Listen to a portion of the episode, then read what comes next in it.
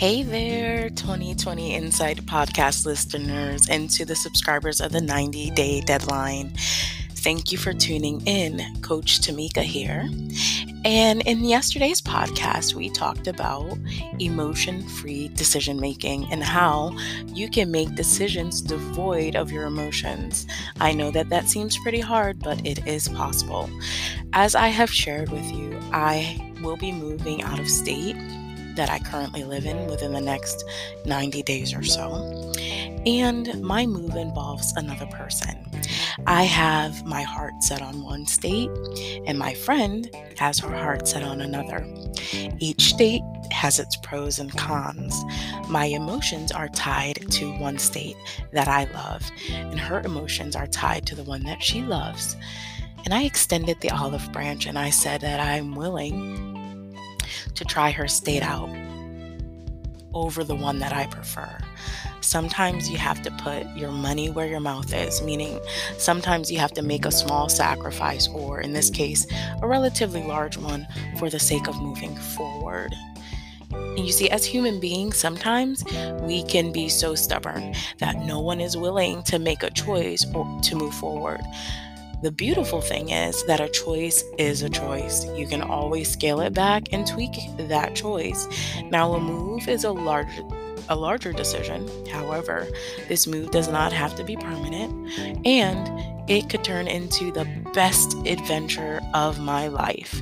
And it is all about my perspective.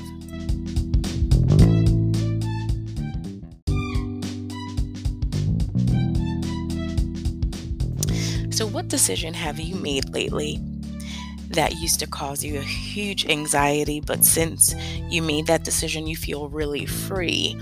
Or vice versa? What decision have you made recently that is causing you a huge amount of dread? Have you looked at each situation with its pros and its cons and determined that the decision that you made was the best choice possible? See, oftentimes just making a choice is the best choice to make.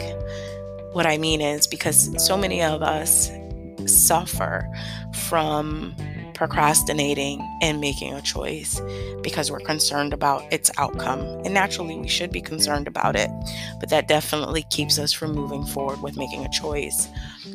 You see, you can work through the steps to achieve the final outcome. You make a choice and then you work through the steps. You have the mini goals the smaller goals that are actionable that will lead to the bigger goal that will lead to the best result for the decision that you made. That's with everything in our life, right? So, decision making will become easier with time. You see, it's really important to always weigh the pros and cons of a big decision, such as where you're going to live or even who you're going to marry. I know that sounds a little harsh, but truly, every big decision should be weighed and measured to see that you are possibly making the best choice for you. So, uh, I would encourage you as you're making these big decisions that after you make the decision, continue to create smaller, measurable, significant goals so that you can have wins on a weekly, a daily, weekly, monthly basis. The things that you do, the little building blocks that you do that will help you achieve the overarching goal. In this case, the overarching goal is to make that decision and then how you carry it out. So, you made the decision. Now what?